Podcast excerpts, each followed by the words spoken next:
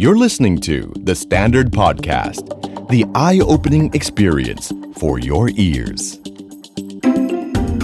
The Money Case by The Money Coach.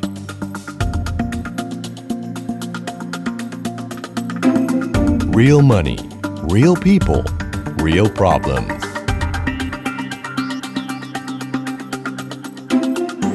โอเคครับ สวัสดีทุกท่านนะครับ เข้าสู่รายการ The Money Case by The Money Coach นะครับ เราก็จะมีเรื่องราวสนุกๆทางการเงินนะครับ บางทีก็เป็นเรื่องเหลือเชื่อนะครับ บางทีเป็นเรื่องที่คนส่วนใหญ่ยังไม่ค่อยรู้ไม่ค่อยเข้าใจนะครับ ก็จะ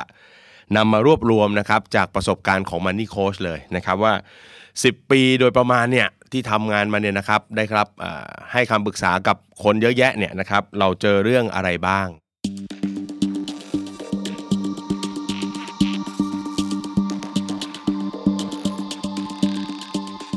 สำหรับในตอนแรกเนี่ยนะครับแน่นอนที่สุดฮะเรื่องที่ฮิตฮอตที่สุด จะกี่ปีก็ตามก็ยังเป็นอันดับต้นๆเลยก็คือเรื่องของหนี้ต้องบอกก่อนเลยครับว่าหนี้เนี่ยเนาะเวลาที่มีคนหลังไมค์เข้ามาปรึกษามันนี่โค้ชเนี่ยต้องบอกก่อนว่ามันจำเป็นเคสที่ไม่ค่อยธรรมดาละเพราะว่าน้อยครั้งนะที่เราแบบเป็นหนี้เล็ก ๆ น้อยๆแล้วเราอยากจะปรึกษาคนอื่นเนี่ยไม่ค่อยมีนะครับส่วนใหญ่แล้วเราจะต้องแบบโอ้โหถาโถมนะฮะเละแล้วนะครับ คุยกับใครไม่ได้แล้วนะครับ ก็อยากจะหาที่พึ่งนะครับ ก็จะมีมันนี่โค้ดนี่แหละเป็นที่พึ่งนะครับ คือคนเราเนี่ยจะต้องที่สุดก่อน เราถึงจะเริ่มคิดอยากจะเล่าเรื่องของของเราเนี่ยให้คนอื่นฟังนะครับ เพราะฉะนั้นเวลาที่คำถามเข้ามาเนี่ยก็มักจะเป็นคำถามประเภทหนี้เกินจากรายรับไปเยอะๆนะครับ ส่วนใหญ่แล้วเนี่ยเวลาที่เจอกันเนี่ยนะได้คุยกันเนี่ย ผมก็จะเป็นคนที่มีนิสัยไม่ค่อยดีอย่างหนึ่งก็คือว่า ก่อนที่จะตอบคำถามมันจะไม่เหมือนกูรูคนอื่นนะ กูรูคนอื่นเขามาถึงเขาก็ตอบนะ เป็นหนี้เหรอลดรายจ่ายสินึกออกไหมครับ บางทีอยากจะบอกกูรูหลายคนเหมือนกันนะครับว่า คนที่เข้ามาถามเนี่ยส่วนใหญ่เขาหนักแล้ว แล้วก็ลดทุกสิ่งทุกอย่างในสากลโลกหมดแล้วอะนะเพราะฉะนั้นมันจะไม่มีอะไรให้ลดแล้วนะฮะเพราะฉะนั้นผมเนี่ยจะเป็นคนที่ทำงานในแบบตรงกันข้ามก็คือว่า เวลาเราคุยเรื่องหนี้เนี่ย เราอยากจะให้คนที่เขามีปัญหาเนี่ยยอมรับตัวเองก่อน แล้วก็ทำความรู้จักกับตัวเองสักนิดหนึ่งนะครับ คำถามที่จะถามกลับไปทุกครั้งเลย เวลามีคำถามมาเรื่องนี้ก็คือ ไปทำอะไรมา ถึงได้มีหนี้มากมายขนาดนั้นนะครับ ซึ่งร้อยละ 50นะครึ่งหนึ่งก็จะเจอคนดีฮะจะเจอพวกคนดีนะครับ เป็นคนที่แบกรับภาระครอบครัวนะฮะแต่พอเล่าลึกลงไปในรายละเอียดแล้วเนี่ยถึงจะได้เห็นว่าจริง ๆ แล้วเขาก่อหนี้ยังไงนะครับ เหตุผลที่คนเราเนี่ย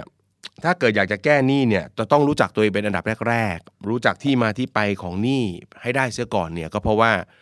ถ้าเราไม่เริ่มยอมรับนะครับว่าปัญหาหนี้เนี่ยเกิดจากตัวเราเอง เราจะไม่มีทางแก้ได้เลยนะ นี่เท่าที่เห็นนะ เพราะว่าส่วนใหญ่จะเจอว่า โอ้ที่บ้านมีปัญหา ให้พี่น้องยืมแล้วพี่น้องก็ไม่คืน ไปลงทุนแล้วก็โดนเพื่อนหลอก สุดท้ายแล้วถ้าคนเราเนี่ยโยนเรื่องทั้งหมดให้คนอื่นหมดเลยเนี่ย เราก็จะเป็นคนดีฮะแล้วคนดีก็จะแก้ไขอะไรไม่ได้ ตรงกันข้าม ถ้าเกิดเรายอมรับว่า เอ้ย จริง ๆ แล้วเนี่ยภาระครอบครัวที่มันเกิดขึ้น ก็เป็นเพราะว่าเราไม่เข้าไปคลี่คลายจัดการ เพื่อนมาหลอกเรื่องลงทุนก็แปลเพราะเราไม่รู้เรื่องลงทุนไงหรือแม้กระทั่งนะครับให้ใครหยิบยืมไปแล้วเนี่ยนะครับแล้วเขาไม่คืนเนี่ยมันก็เป็นเพราะว่าเราไม่ได้จัดสรรเงินของเราให้ดีนะครับเพราะฉะนั้นเวลาเจอกันครั้งแรกเนี่ยก็ต้องถามก่อนนะครับว่าไปทำอะไรมา แล้วก็ซักไซไล่เรียงพอสมควรเลย ก็ ส่วนใหญ่ก็มีฮะที่ยินดีตอบนะครับ แล้วก็เรียกว่าอะไรเหมือนกับจิตแพทย์เลยนะ นั่งไล่อาการกัน แต่ก็มีมีเป็นครึ่งหนึ่งเหมือนกันนะที่ด่ากลับมาเนาะประมาณว่าจะยุ่งอะไรนักหนาเนกอะไหมเออเฮ้ยถามเรื่องนี้ก็ตอบซะถูกไหมถ้าตอบไม่ได้ก็ไม่ต้องตอบอะไรเงี้ยก็มีอยู่เหมือนกันนะครับ กลุ่มที่เป็นสาเหตุนี้หลักๆนะครับผมสรุปให้ฟังคร่าวๆอย่างนี้ก่อน น่าจะมีอยู่ 3 กลุ่มนะตลอด 10 ปีที่แก้หนี้มาเนี่ยจะเจออยู่ 3 กลุ่มเนี้แหละไม่ออกจากนี้เท่าไหร่หรอก หนึ่งคือพวกใช้จ่ายเกินตัวนะครับ ผมไม่ค่อยใช้คำว่าใช้จ่ายฟุ่มเฟือยนะ บางทีของบางอย่างมันมันซื้อแพงอะแต่ว่าเฮ้ยมันจำเป็นอะมันอาจจะไอซื้อของแพงมันอาจจะไม่ใช่ฟุ่มเฟือยก็ได้นะนึกออกไหมฮะถ้ามันเป็นสิ่งที่มันจำเป็นต้องใช้เงี้ยมันก็อาจจะโอเค อันนี้คือใช้เกินมากกว่า เกินกำลังตัวเองนะครับ แล้วก็ยุคนี้มันเป็นยุคแห่งการบริโภคอะนะครับ เราเปิดทีวีมานะครับ หรือแม้กระทั่งเดี๋ยวนี้เปิด Facebook เปิดอะไรต่างๆเนาะ หนีไม่พ้นไอตัวไอโฆษณาที่มันจะขายของนะครับ ผมเคยคุยกับผู้เชี่ยวชาญทางด้านไอทีนะ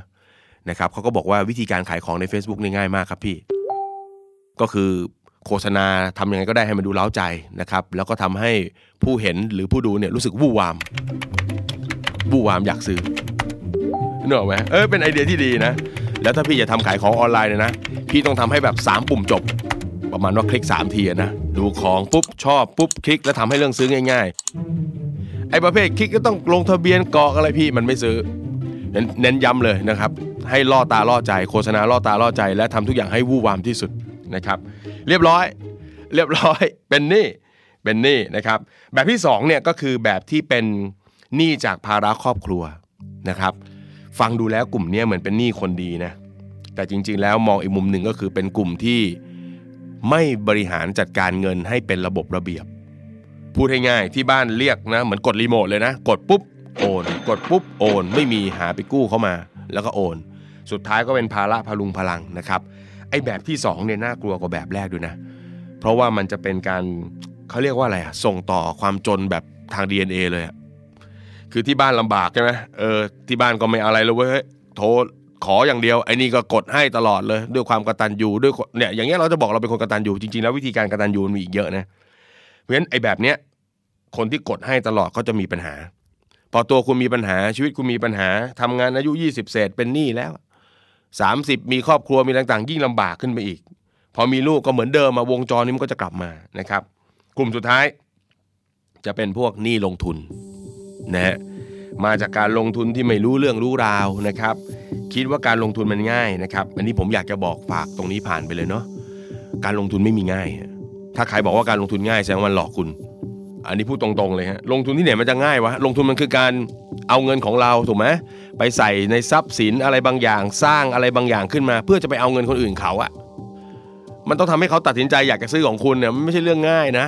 นึกออกไหมเออมันไม่ใช่ให้เงินนะ มันเป็นการที่จะต้องเนาะทำทุกอย่างเพื่อให้เงินของเขาเข้ามาในกระเป๋าคุณอะ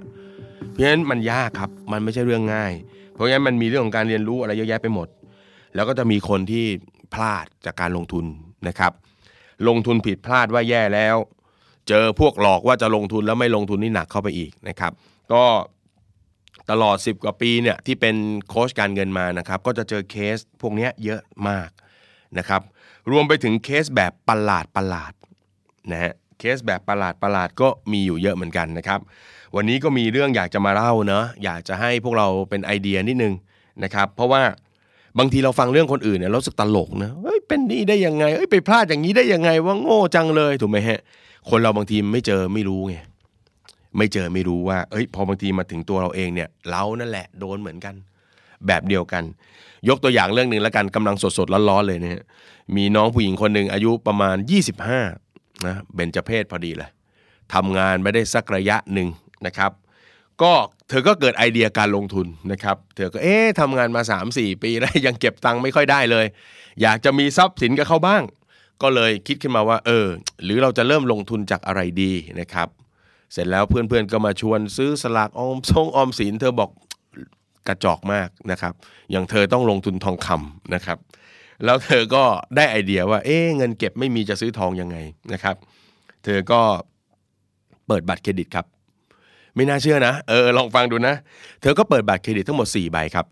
4ใบสบายๆนะครับ นี่รัฐเพิ่งจะหาทางควบคุมอยู่ใช่ไหมว่าแต่ละใบไม่ให้เกินใช่ไหม1.5เท่านะสามเท่าอะไรเงี้ยนะครับอ่าเรียบร้อยฮะเธอเปิด4ใบเสร็จแล้วเธอก็รูดเต็มพิกัดรูดเต็มพิกัดเลย ไปซื้อทองฮะ ไปรูดเอาบัตรเครดิต รูดซื้อทอง ใจเธอทำด้วยอะไรนะครับ รูดเลยแล้วก็ได้ซื้อได้ทองมา ผมก็จำตัวเลขไม่ได้ว่ากี่บาทพอได้ทองมาปุ๊บเธอก็มาโพสต์ลงว่าเออเนี่ยเธอเริ่มสะสมไอ้นี่แบบเหมือนกับคนที่แบบนะลงทุนอะไรแล้วตื่นเต้นอะนะก็มาแบบเฮ้ยมาเหมือนกับเริ่มสอนเพื่อนๆอะนะเพื่อนๆเราต้องคิดถึงอนาคตกันบ้างนะ เริ่มลงทุนกันบ้างหรือยังอะไรเงี้ยนะครับ เธอก็มีทองมากี่บาทก็ว่ากันไป วันดีคืนดีครับ แน่นอนฮะ อ้เงินที่เอาไปซื้อทองเนี่ยมันไม่ใช่เงินที่ ไม่ใช่เงินที่เก็บอะเนาะมันเป็นเงินที่ไปรูดเขามา สุดท้ายเธอก็เริ่มติดปัญหาว่าไม่มีเงินส่งนะครับ คือตอนที่รูดมาเนี่ยในหัวคิดว่า เดี๋ยวฉันผ่อนขั้นต่ำไปก็ได้ ไอเดียนี่คือผ่อนทองเลยอะเห็นไหมคนไปผ่อนรถเนี่ยมันไม่ดีนะนี่ยังไปสอนเขาอีกนะผ่อนรถเนี่ยรถมันมูลค่าตกลง นี่ต้องผ่อนทองสินะครับ ฉลาดเข้าไปนะครับ ก็ผ่อนขั้นต่ำไปเรื่อยๆ ทีนี้พอใช้ชีวิตไปเรื่อยๆปุ๊บมันก็เหมือนกับคนทั่วไปอะมันก็อยากจะมีนู่นมีนี่มีนั่นถูกไหมเออมันก็เริ่มผ่อนอย่างอื่นเข้ามาด้วย จนเริ่มส่งไม่ไหว เธอก็โชว์ความสุดยอดทางการเงินของเธออีกครั้งหนึ่งนะครับ เมื่อผ่อนไม่ไหว เธอก็บอกว่า เอ๊ะ แต่อย่าลืมสิว่าเรายังมีทองอยู่ นั่นแน่ฉลาดมากนะครับ เธอก็เอาทองทั้งหมดไปจำนำครับ ไปจำนำอีกรอบหนึ่งแล้วก็เอาเงินมาใช้คืนหนี้ มันสุดยอดจริงๆนะครับสุดยอดมากๆ จริง ๆ วงจรตรงนี้เวลาที่ผมเจอใครเนี่ยผมบอกเลยว่า จุดที่ต้องระวังว่า เมื่อไหร่จะวัดว่าเฮ้ยวงจรการเงินเราใกล้วิบัติหรือยังดูง่าย ๆ เมื่อไหร่ที่เราเริ่มกู้เงิน ไปผ่อน ใช้คาว่ากู้ไปผ่อนนะ ไม่ใช่ว่ากู้จากที่หนึ่งไปโปะหนี้อีกที่หนึ่งแล้วเปลี่ยนหนี้จากที่เก่าไปเป็นที่ใหม่ อย่างนี้เราเรียกรีไฟแนนซ์นะซึ่งจะรีไฟแนนซ์ให้ถูกเนี่ยดอกเบี้ยของที่ใหม่ก็ต้องต่ำกว่าที่เก่าด้วย อันนี้ถึงจะเป็นการรีไฟแนนซ์ที่ถูกต้อง แต่เธอก็ทำผิดวงจรก็คือ เอาทองไปเข้าไปจำนำได้เงินมาเห็นไหมนี่ก็คือเหมือนการกู้เงิน แล้วได้เงินมาเนี่ยก็เอาไปผ่อนหนี้บัตรเครดิตที่ค้างอยู่ มันไม่ได้ไปตัดต้นทั้งหมดถูกไหมฮะมันแค่ส่งค่างวดให้ผ่านไปเนี่ยคือวงจรวิบัตินะถ้าเข้าถึงตรงนี้ต้องระมัดระวังนะครับ ใครที่วงจรการเงินมาถึงตรงนี้นะจำคำนี้ไว้เลยกู้มาผ่อนเนี่ยทีเด็ดมาถึงมาถูกทางแล้วนรกแล้วนะครับ ข้างหน้าคือนรกอะ นะ เธอก็ทำอย่างนี้ แล้วก็ทำวนไปวนมานึกออกไหมฮะ จากนั้นก็เริ่มเปิดบัตรใหม่ จุดสุดท้ายก็คือกู้อะไรใครก็ไม่ได้แล้วนะครับจึงภาระจึงตกมาสู่มันนี่โคชนะครับเธอก็หลังไมค์มาเล่า เธอบอกว่าตอนที่เธอเอาทองไปจำนำเธอยังรู้สึกเลยว่า เธอเป็นคนเก่งที่สามารถหมุนเงินได้ ไอความรู้สึกตรงนี้ต้องระมัดระวังนะครับคนส่วนใหญ่คิดว่าตัวเองรู้เรื่องเงินนะ แต่จริงๆเราไม่รู้นะเคสนี้ก็เป็นเคสใหญ่เคสหนึ่งเห็นไหมคนเราจะเป็นหนี้เนี่ยนะครับเกิดจากเรื่องที่ไม่คาดฝันนะเราฟังว่าเราคิดได้ยังไงกระบวนการคิดแบบนี้ มันผิดตั้งแต่ตั้งต้นเลยคือผ่อนทอง จากนั้นก็ใช้ชีวิตไป แล้วก็พาตัวเองเข้าสู่ วงจรความเหนื่อยยากทีละน้อยนะครับอีกสักเคสหนึ่งนี่ก็เป็นเคสที่ไม่น่าเชื่อ เคยเจอเคสแบบนี้ไหมฮะถ้าเกิดบอกว่า เรามีญาติพี่น้องสักคนหนึ่งซึ่งเขาอยากจะกู้ซื้อบ้าน ซื้อรถอะไรอย่างเงี้ยเนาะแล้วเครดิตเขาความสามารถเขาทำไม่ได้ เราก็จะเคยได้ยินว่าโอ้ก็จะมีพี่มีเพื่อนมีน้องเนาะไปทำสินเชื่อให้ แล้วก็ให้เจ้าของเรื่องนะผ่อนแต่ชื่อนะเป็นชื่อเรา ผมเชื่อว่าแบบเนี้ยเราน่าจะเคยเจอ ซึ่งจริง ๆ แบบนี้ก็ไม่ควรทำนะครับ ต้องคิดให้ดีนะว่า ภาระมันจะผูกคอเรามากเลยนะอะมีเคสหนึ่งที่ผมเจอคือ กู้ซื้อรถให้พี่สาวนะครับกู้ซื้อรถให้พี่สาวด้วยพี่สาวก็อ้างจิปาถะว่าไม่ได้ทำงานประจำเนาะก็อยากจะได้รถสักคันหนึ่งเป็นรถกระบะเอาไว้สำหรับทำมาหากินนะครับแล้วทั้งสองคนพี่น้องเนี่ยก็อยู่กันคนละจังหวัดนะครับก็กู้ให้พี่ไป วันดีคือร้ายฮะก็มีการติดต่อมาจากสำนักงานกฎหมายว่า กรุณาเอาเงินมาชำระด้วย มิฉะนั้นจะยึดรถ โอ้เจ้าของเรื่องก็ตื่นเต้นสิฮะนึกออกไหมฮะโอ้ยเกิดอะไรขึ้นวะเนี่ยนึกออกไหมฮะรีบโทรกลับไปหาพี่สาว พี่สาวก็บอกแม่โทรมาพอดีเลยกำลังจะบอกเรื่องอะไรบางอย่างให้ฟังนะครับ ไอ้น้องก็บอกว่าไม่ต้องบอกรู้แล้ว พี่บอกว่ารู้ได้ยังไง ไม่เคยบอกใครเลยนะเนี่ย ประเด็นคือพี่สาวอะฮะกำลังจะไปเมืองนอกฮะสิ่งที่พี่สาวจะบอกคือฉันจะไปเมืองนอกแล้วนะ ส่วนไอ้น้องน่ะคือเรื่องรถคนละเรื่องกัน ไอ้น้องก็บอกเดี๋ยวเดี๋ยวเดี๋ยวแล้วเรื่องรถล่ะ เนี่ยสำนักงานกฎหมายมันก็ชี้แจงมาว่าเนี่ยให้เอาเงินไปคืนเขาอะเอาเงินไปจ่ายเขาอะสามสี่งวด ไม่งั้นก็จะถูกยึดรถ ถ้าจ่ายสามสี่งวดก็จะได้กลับมาเป็นการผ่อนแบบปกติ พี่สาวก็บอกว่า อย่าไปสนใจมาเลย ไม่เป็นไรหรอก เพราะว่ารถตอนนี้ก็ไม่อยู่แล้วนั่นร้ายกว่านั้นอีกนะครับ พูดง่ายๆคือ พี่สาวเอารถไปขายแล้ว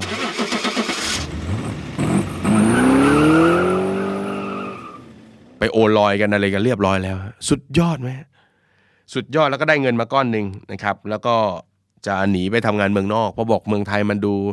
ไร้ซึ่งหนทางนะครับ ก็จะหนีไปก็จะไปกับแฟนเขานะครับ แล้วก็บอกน้องชายว่าไม่ต้องห่วงนะ เดี๋ยวจะส่งเงินมาช่วยนะครับ ก็เป็นเคสที่เจอบ่อยมากนะครับ เนื่องจากประเทศไทยเราเป็นแบบเนี้ยอุปถัมภ์กันพี่น้องนะครับ สิ่งที่ผมอยากจะฝากเลยอะ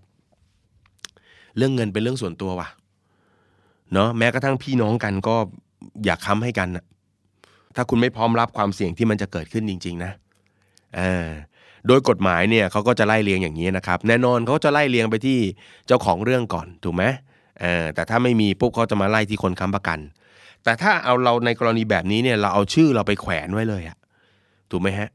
เออมีเยอะฮะทั้งไม่ว่าจะเป็นรถเองนะครับ บ้านบัตรเครดิตเงี้ย นะครับไปทำบัตรเครดิตให้คนอื่นเขาอะไรเงี้ยให้คนอื่นเขาใช้อย่างเงี้ยนะครับ อันนี้ก็ต้องระมัดระวังด้วย แต่เรื่องที่มหัศจรรย์ไม่ใช่เรื่องนั้นฮะเรื่องที่มหัศจรรย์ตั้งแต่เป็นโค้ชการเงินมาแล้วเจอเนี่ยก็คือเป็นเรื่องช่วยเหลือคนอื่นแบบประหลาด เป็นเรื่องของคนสองคนซึ่งไม่รู้จักกันมาก่อน ไปดูบ้านโครงการ ไปดูบ้านโครงการแห่งหนึ่งนะครับ แล้วก็ทั้งคู่ก็เกิดเออชอบบ้านทั้งคู่เลยนะครับ สุดท้ายไปไปมามาเนี่ยนะครับ ฝั่งสุภาพสตรีคนหนึ่งในในเรื่องนี้เนี่ยเขาไปดูปุ๊บเนี่ยเขาก็ชอบ แต่สามีเขาก็บอกว่าเฉยๆไม่ได้อยากจะได้อะไรมากนะครับ ก็เลยตัดสินใจว่าเออคงไม่เอา แต่วันที่ไปเนี่ยก็ไปเจอน้องผู้ชายคนหนึ่งซึ่งทำเรื่องกู้กับธนาคารไปแล้วก็ไม่ผ่าน เจ้าของเรื่องก็คือเป็นชายหญิงคู่หนึ่งเนี่ยก็รู้สึกสงสารนะครับ ไม่น่าเชื่อนะไม่น่าเชื่อนะเรื่องแบบนี้จะเกิดขึ้นนะรู้สึกสงสารเห็นใจนะครับ เพราะว่าน้องเขาบอกว่า ครอบครัวเขาเนี่ยอยู่บ้านแบบ เขาเรียกอะไรเช่ามาตลอด วันดีคืนดีก็อยากจะมีบ้านเป็นของตัวเอง ก็เลยนะครับจะซื้อบ้านให้แม่ แต่กู้แล้วก็กู้ไม่ผ่านนะครับ ก็เลยมาที่โครงการ ไม่น่าเชื่อ เรื่องที่ไม่น่าเชื่อก็คือ ฝั่งที่เป็นสามีภรรยาทำเรื่องกู้ให้ แล้วก็บอกว่าถ้าอยากได้บ้านก็มาผ่อนที่พี่ สุดสุดมาก ไม่น่าเชื่อคือผมฟังเรื่องเอ้ยคือคุณคุณไปอะไรถูกชะตาอะไรขนาดนั้นเขาคือลูกบุญธรรมอะไรหรือเปล่าหรือว่า เป็นญาติพี่น้องหรืออะไรต่างไม่มีเลยนะฮะที่มันฮามากก็คือว่าหลังจากที่น้องคนนี้เขาได้บ้านไปเขาก็ผ่อนอยู่สักระยะหนึ่งครับ หลังจากนั้นเขาก็เอาบ้านอันนี้ไปให้คนอื่นเช่า แล้วก็เก็บตังค์คือไอ้น้องคนนี้ได้ค่าเช่าด้วย ฝั่งสามีภรรยาก็เป็นไงฮะไม่ได้เงินผ่อน แล้วก็เริ่มติดปัญหาไปเรื่อยๆสามสี่เดือนไม่ส่งก็เริ่มส่งเอง ส่งเองแล้วก็ติดตามทวงถามมัน สุดท้ายน้องนี่ก็หายตัวไปนะครับ เรื่องแบบนี้เป็นเรื่องที่ไม่น่าเชื่อ แต่มันก็เกิดขึ้นแล้ว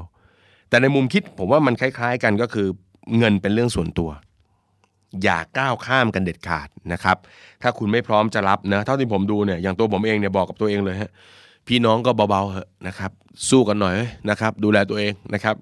ผมยอมค้ำให้คนเดียวคือลูกฮะถ้าคนอื่นก็เอานะครับ คือคนอื่นมาทำอะไรให้เราเจ็บปวดเจ็บใจเราคงรับไม่ไหวอะ นะครับแต่ถ้าลูกคือยังไงก็ต้องยอมรับนะครับเลี้ยงมันมานะครับรับไปเองเลย สุดท้ายเคสหนึ่งที่ผมชอบและประทับใจมากเป็นเคสยาว แล้วก็เดี๋ยวจะเล่าวิธีการแก้ไขให้ด้วยนะเผื่อคนที่เป็นหนี้จะได้เป็นไอเดียนะครับ เป็นเรื่องของน้องคนหนึ่งซึ่งเเป็นเจ้าหน้าที่การเงินของ Finance บริษัทแห่งหนึ่งชื่อชื่อเล่นแล้วกันนะ ชื่อเล่นครับผมเป็นนามสมมตินามสมมติบิดแล้วบิดแล้วไม่ใช่ตัวจริงนะชื่อเขาชื่อเอาชื่อเคสชื่อเคส นะครับเงินเดือนเธอสองหมื่นสองเธอมีภาระต้องผ่อนหนี้ต่อเดือน เอาเฉพาะหนี้นะ ไม่กินข้าวนะ ยังไม่กินข้าวเลยนะ เฉพาะหนี้อย่างเดียวประมาณ 70,000 บาท คือเห็นตอนแรกปุ๊บส่งข้อความมาหนูจะทำยังไงดีนะครับ นึกในใจ โอ้ใหญ่ว่าแต่มึงเลยนะ กูก็ลำบากเคสแบบเนี้ยเจ็ดหมื่นบาท ยังไม่กินข้าวเลยก็เลยเอาละครับ เข้าโปรเซสเราเลย เรื่องมันเป็นมายังไง เล่าให้ฟังหน่อยนะครับ เขาก็ตอบกลับมาว่า นี่โค้ชจะให้หนูลำลึกความหลังเพื่อให้เศร้าใจไปทำไมคะเนอะไหมทำให้หนูเสียใจเพิ่มขึ้นนะครับ คือดราม่าอีกนะครับ เล่ามานะครับ ก็ถามเคสทำไมต้องส่งเดือนละเจ็ดหมื่นมันมีหนี้อะไรบ้างช่วยแจกแจง สิ่งที่ผมตกใจมากที่สุดก็คือ วงเงินหนี้เนี่ยนะครับ ประมาณล้านกว่าบาทรวมๆสองล้าน ที่สำคัญที่สุด ในเกือบสองล้านนั้นไม่มีรถนะครับ บอกว่าถ้ามีหนี้รถเรายังรู้สึกเออหนี้รถมันก็ห้าหกแสนแล้วนะมันพอได้นะ ไม่มีบ้าน คือในล้านกว่าบาทเนี่ยไม่มีทั้งบ้านและรถนึกออกไหมฮะโอ้ใจคอทำด้วยอะไร เป็นสินเชื่อล้วนๆเลยเนี่ยผมก็บอกให้ไล่มา น้องเขาก็ไล่มา มีตั้งแต่หนี้ในระบบนะ เป็นหนี้บัตรเครดิตต่างๆเนี่ยถ้าผมจำไม่ผิดตัวเลขก็จะประมาณแบบ 5 0 0แสนนะครับห้าแสนแต่ตัวนี้ไม่ได้หนักเท่าไหร่ เพราะว่าหนี้ในระบบมันไม่ได้ส่งเหนื่อยอะมันไม่ได้ส่งเหนื่อยมากนะ ก็โอ้แต่ห้าแสนก็เอาเรื่องกันนะ แล้วก็มีหนี้ที่บอกว่ามันตลกตลกมีหลายตัวยกตัวอย่างเช่น มีหนี้นอกระบบนะครับหนี้นอกระบบเนี่ยดอกเบี้ยเนี่ยตกประมาณ 20%ต่อเดือน เอาเอาชุดแรกก่อนนะ 20 ต่อเดือน โหดนะ 20 ต่อเดือนเนี่ยถ้าเราคูณ 12 คือ 240%ต่อปี ผมก็ถามบอกว่าไปกู้เขาเอามาทำอะไร ก็บอกว่าตั้งใจเอามาทำกิจการมาทำธุรกิจนะครับ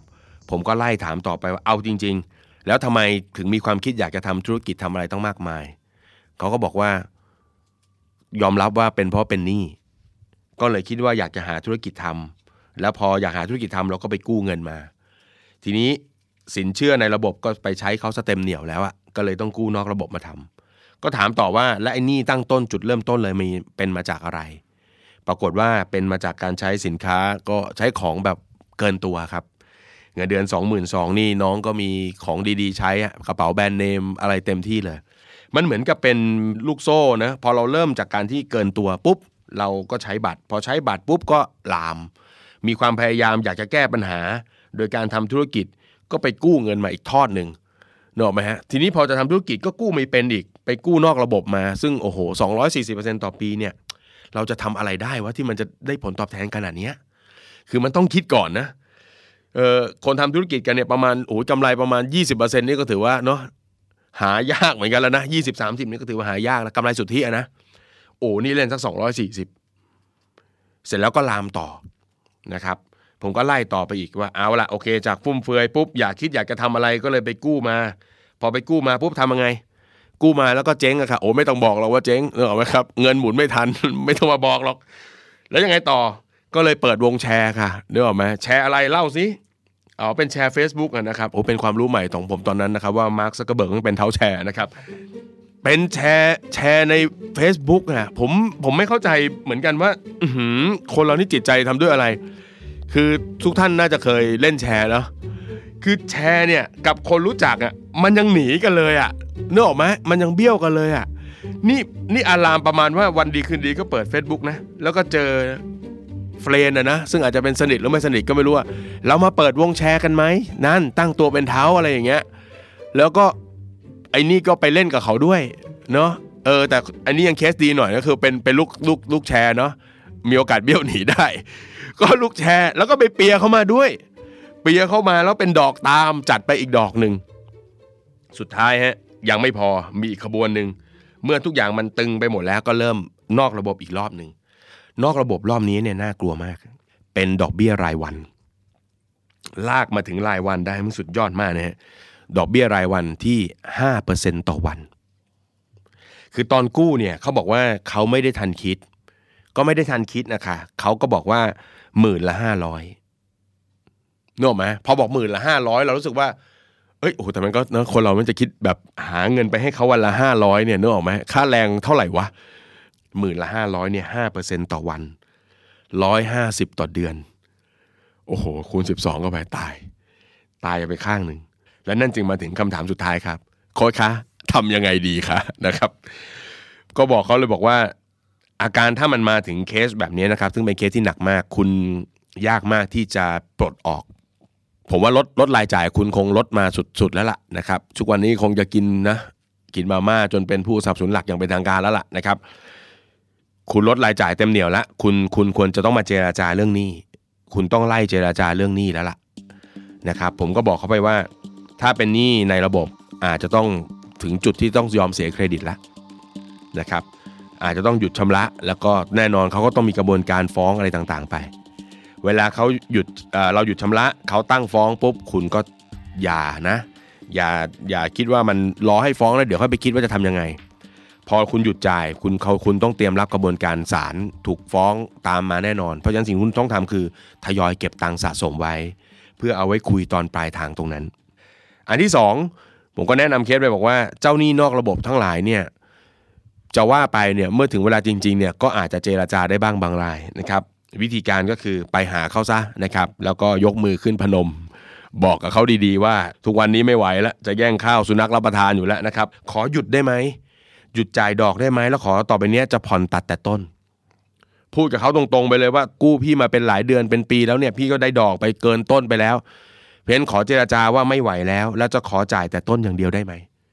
คุยกับเขาบอกไปตรงๆ ตอนพูดตอนแรกเนี่ยเเคสเขาก็ไม่อยากทำนะเคสก็บอกว่าบางคนก็เป็นเพื่อนกันโอ้เพื่อนกันเนี่ยต้องคุยก่อนเลยโอ้เพื่อนกันในดอกเบี้ยร้อยละยี่สิบต่อเดือนเลยนะต้องเจราจาแล้วเนอะไหมฮะแล้วเขาบอกมันจะได้เหรอผมบอกไม่ลองก็ไม่รู้อะ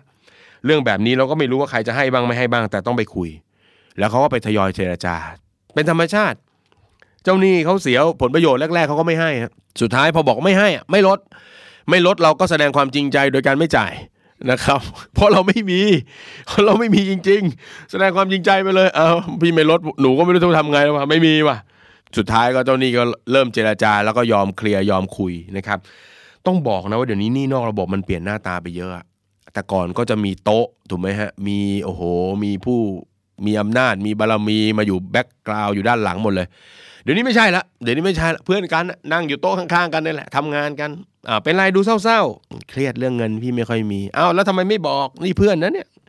ยื่นเงินให้ฟรีเหรอไม่มีดอกเบี้ยใช่ไหมมเพื่อนกันร้อยละยี่นะครับเล่นสนักใช่เห็นเราเจรจาเลย เจรจาเลยไม่เอาเนื้ออกไหมฮะขอจ่ายต้นคืน แต่เราไม่เบี้ยวเขานะ อันนี้ผมเน้นย้ำเลยว่าคือยังไงเราก็จะไม่เบี้ยว คือถ้าเราเบี้ยวเขาเนี่ยผมว่ามันก็เป็นบาปเป็นกรรมแหละ แล้วก็เดี๋ยวตามเราในภายหลังนะนะครับ คืนเขาไปเถอะนะครับ แล้วก็สุดท้ายฮะเมื่อเจราจาอะไรเรียบร้อยแล้วทำให้เราพอจะหายใจหายคอได้แล้วเนี่ย เราต้องหารายได้เพิ่ม เวลาพูดว่าหารายได้เพิ่มบางคนก็จะบอกโอ้โหที่ทำงาน5วันก็เหนื่อยจะแย่แล้วนึกออกไหมจะต้องมาหาเงินเพิ่มไปคืนเขาอีกเหรอนะครับ อย่าให้คิดอย่างนี้ว่า ไอเราเนี่ยก็ใช้เงินเกินตัวเนาะเอาเงินในในในอนาคตมาใช้พอสมควรแล้วล่ะเนาะเพราะฉะนั้นถ้าเราจะแก้ปัญหาให้ออกไปเร็วๆเนี่ยมันก็ต้องมีเงินรายได้ที่เข้ามาทันกัน เพราะฉะนั้นเราสบายมาเยอะแล้วก็ต้องมาลำบากชดใช้สักหน่อยนะครับเคสเองก็เหมือนกันฮะพอคุยในช่วงต้นๆ ก็จะอิดออดอิดออดนิดหน่อยเนาะสุดท้ายเราก็คุยกันแล้วเขาก็อืมตัดสินใจว่าจะหาอะไรทำนะครับ แล้วก็เริ่มทำเป็นพวกธุรกิจออนไลน์เนาะ เดี๋ยวนี้มันก็มีช่องทางอะครับ ไม่ต้องเป็นเจ้าของสินค้าเองก็ได้ เราก็สามารถไปติดต่อไปดูเนาะพวกร้านค้าที่เขามีสินค้าดีๆเนาะอาจจะเป็นโอทงโอท็อปอะไรก็ไม่รู้อะไปถ่ายภาพมาเนาะแล้วก็ทำขึ้นเว็บไซต์นะครับทำขึ้น Facebook นะครับแล้วก็ทำเป็น pre order คือแรก ๆ ก็ต้องหาตลาดกันทุกคนนะมันก็ต้องเหนื่อยกันหมดนะครับ แต่ว่าถ้าเราตั้งใจจริงๆเนี่ยมันก็แก้ปัญหาได้ ผมจำได้ว่าเคสเขาเริ่มแก้ปัญหาจากการทำขายเสื้อผ้าออนไลน์ แล้วก็เปลี่ยนนู่นเปลี่ยนนี่เปลี่ยนนั่นไปเรื่อยๆ สุดท้ายชีวิตมาพลิกเพราะว่าครีมแว็กขนนะครับ จากเสื้อผ้าก็คู่แข่งมันเยอะค่ะ โค้ดพอเราเปลี่ยนไปตรงนี้มันโดนเหลือเกินเนอะไหมครับ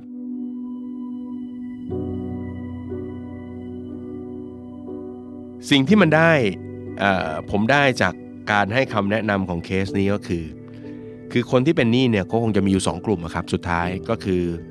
กลุ่มคนที่ยอมไปแล้ว เชื่อว่าชีวิตเราก็ ตกต่ำดำดิ่งไปล้วแล้วก็คงจะกลับมาไม่ได้ กับคนในกลุ่มหนึ่งที่เขาเชื่อว่าชีวิตเขายังมีหวัง และเขายังมีทางกลับมาได้นะครับ ซึ่งผมก็จะบอกคนกลุ่มนี้เสมอว่าสู้หน่อย เราใช้เงินล่วงหน้ามาเยอะแล้ว3ปี 5 ปีตั้งใจแก้ปัญหา แล้วหลุดมันคุ้มนะ เพราะว่ากลับมาคราวนี้ถ้าคุณผ่านตรงนี้ได้ แน่นอนสิ่งที่คุณได้คือ 1. หนี้มันหมดชีวิตการเงินดีขึ้น 2. คุณอาจจะได้มีธุรกิจของคุณที่สร้างขึ้นมาหรือเป็นงานพิเศษ ซึ่งคุณสร้างขึ้นมาตอนหารายได้เพิ่มเพื่อจะแก้หนี้ แล้วมันก็จะได้เป็นแหล่งรายได้ของคุณต่อไป 3. ผมว่าคุณจะได้ความฉลาดทางด้านการเงิน คุณจะได้บทเรียนที่ยิ่งใหญ่ว่า อย่าทำแบบนี้อีก แล้วมันเป็นความทุกข์ที่มันยิ่งใหญ่แค่ไหน ผมว่าคนที่มีปัญหาแล้วแก้ได้ตัวเองเนี่ย มันก็จะแกร่งขึ้น เก่งขึ้นนะครับ แล้วก็ไม่มีทางไปพลาดเรื่องเดิมอีกนะครับสำหรับน้องเคสนะครับในเคสนี้เขาก็ตอนนี้ก็เหมือนกับเริ่มเดินหน้าแหละ ชีวิตจากติดลบก็เปลี่ยนกลับมาเป็นบวกนะครับ ก็เป็นเรื่องราวของหนี้นะครับ ซึ่งผมคิดว่าทั้งสองสามเคสที่เล่าให้ฟังไปนะครับ เป็นเคสที่เราจะรู้สึกว่าเป็นไปได้ยังไงทำไมคนเราทำตัวเองให้มันเจ็บปวดได้ขนาดนั้นนะครับ แต่วันที่เราเจอสถานการณ์คล้ายๆกับเขาคือผิดพลาดเพียงแค่ครั้งเดียว แล้วก็ตกเข้าไปในหล่มทั้ง 3 เคสเราจะเห็นเนาะจากเริ่มคิดแค่ว่าอยากจะมีทองสะสมแล้วก็ไปผ่อน คิดว่าอยากจะได้ของแบรนด์เนมถูกไหมแล้วเราเริ่มกู้ จะแก้ปัญหาอีกรอบหนึ่งทำธุรกิจเรากู้อีกเห็นไหมฮะคือเมื่อไหร่ที่มันเข้าตาจนเนี่ยนะครับสมองมันคิดอะไรไม่ออกเหมือนกัน คนเราถ้าขาดความรู้ทางด้านการเงิน ถึงจังหวะที่ผมเรียกของผมเองนะครับว่า critical moment คือมีเหตุให้ต้องตัดสินใจทางการเงิน ภายใต้ความรู้ทางการเงินที่ไม่มากพอ เราทุกคนมีโอกาสหลุดเข้าไปติดกับดักแบบนี้ได้หมดเลยนะครับ ก็ฝากไว้นะครับ แล้วก็หวังว่าผู้ฟัง The Money Case by The Money Coach ทุกคนนะครับ ก็จะมีชีวิตที่ห่างไกลหนี้เนาะแล้วก็ดูแลการเงินของตัวเองให้ดีนะครับ แล้วมีโอกาสก็ได้พบกันในตอนต่อๆไปนะครับสำหรับวันนี้ สวัสดีครับ